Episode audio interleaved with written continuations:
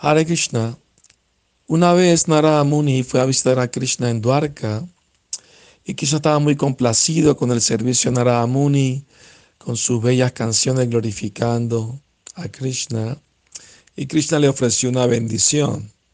Y Narada Muni pidió la bendición de que Krishna viajara con él por un año por todo el universo eh, para asistirlo en su servicio amoroso a él mismo.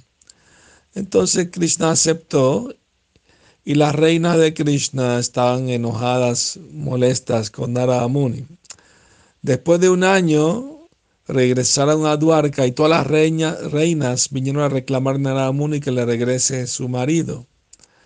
Y Narada Muni dijo, está bien, pero con una condición.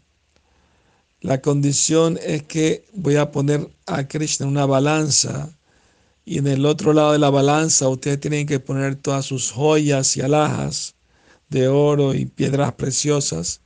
Y cuando la balanza se, sea igual al peso de Krishna, entonces yo me llevo todas esas riquezas y ustedes se quedan, se quedan con Krishna.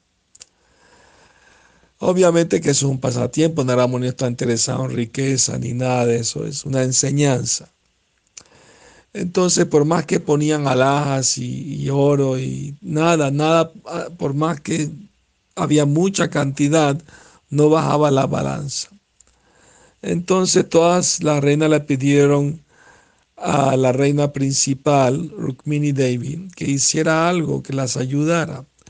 Y Rukmini Devi eh, les dijo que quitaran todas las joyas y todo eso y ahí trajo una hoja de tulasi y la puso en la balanza y apenas la puso, bajó la balanza. Entonces eso demuestra que Krishna aprecia mucho más el valor de una hoja de tulasi más que todo el oro del mundo, porque es una devota pura de Krishna. Que sueñen con Krishna.